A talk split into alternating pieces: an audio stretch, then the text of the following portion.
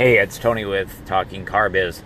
Hey, in this uh, podcast, let's talk about a concept or an idea or something that uh, Gary Vee mentioned not too long ago. I think I heard it in Crushing It, his audio book, and I just want to pick up on it and dovetail a little bit with it.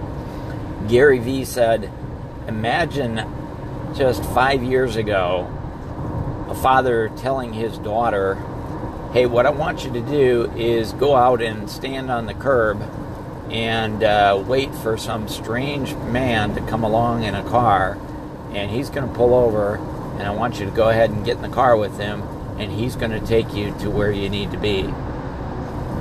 Sounds like a crazy, crazy idea. What rational father is going to have their daughter get in the car with a strange man? Well, what did I just describe? What did Gary describe? He described Uber. So, where am I going with this? I propose that as a sales consultant, and I've been preaching this a while, but take a look at everything you do, every step you take, every word track, every process, every procedure you do, and ask yourself one question What would it look like if I flipped it? What would it look like if I did the exact opposite of what I'm doing today? Man, over the last 20, 30 years, so many things have been flipped upside down. Everything's been reversed. When I was a kid, 10, 12 years old, in the summertime, my mom would say, Go outside and do something. Get out of my hair. Go to the park. Go to the lake. Just get out of here. Today, parents won't even let their kids go to the park by themselves. It's completely the opposite.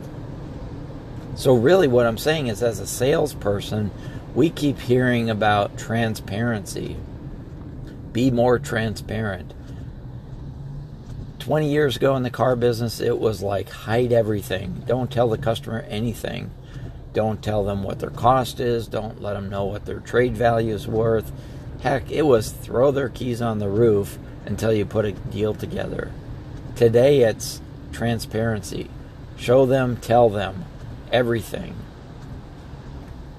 In 1992, I saw a young man in Milwaukee, Wisconsin, in a sales training.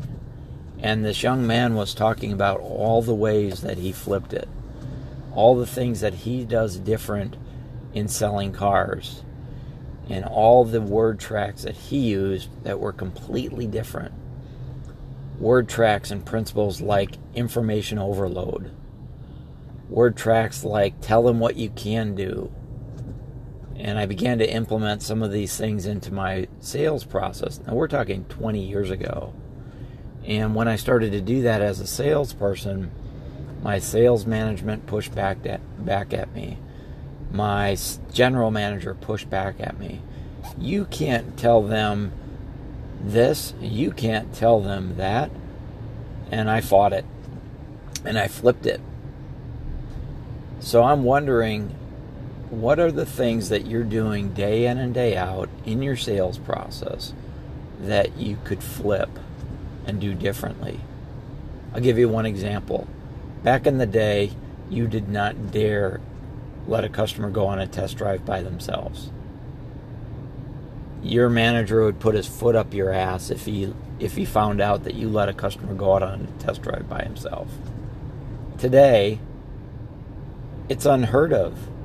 Salespeople toss the keys to the customers, and the customers head out the driveway by themselves, and then they come back to the dealership, and the salespeople are wondering if everything was what the customer was looking for. I've always disagreed with that. I've always disagreed with let them go on their own, let them discover the car. I used to tell my manager back in the day, "Hey, they want to go by themselves." They asked me if I could go they could go by myself by themselves. And the funny thing about it was a very small percentage of the customers made that request. Truly, if I'm being honest, I was flat out lying to my managers. Why? Because I didn't want to go on the test drive. Well, they're out driving around in the car. I was out alongside the building having a smoke with my buddies, with the other salesmen, talking about the Packer game. One day, I met a salesperson who committed to never letting the customer go by themselves. And this salesperson insisted that they're going to go on every test drive unless the customer strongly disagreed. And it wasn't just a matter of the customer saying we'd like to go by themselves, and the salesperson would say, No problem, go ahead. This salesperson pushed back on that when a customer did it in a good way, in a professional way but they'd push back. So the customer would have to strongly say to, frankly, I want to go by myself. And this was a great salesman, one of the best salesmen I ever worked with. And uh, I picked up on it. And so when a customer would say, Would it be okay if we went on a test drive by ourselves?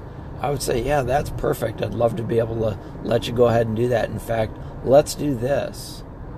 How about if you and I, how about if we take a quick five minute spin so I can show you how all the features work? We'll come back to the dealership and then you can go ahead and take off on your own and enjoy the car. Would that be okay?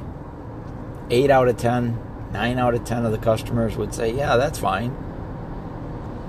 Well, guess what? A high percentage of those customers never took advantage of the solo test drive. They would go out with me for five minutes or expect to go out for five minutes, end up being on a test drive with me for 10 or 15 or half an hour. And I would use that time to build a relationship with the customer. And certainly, if we came back to the dealership, they still wanted to go on their own, I'd let them do that. But it always surprised me how few people would not take advantage of that offer after having spent 10 or 15 minutes on a test drive with me. So I'm asking you, as a salesperson, what are the steps? What are the word tracks? What are the processes? What are the procedures that you're following day in and day out? And how can you flip them? What would it look like if you did the exact opposite? This is Tony with Talking Car Biz. Thanks for listening.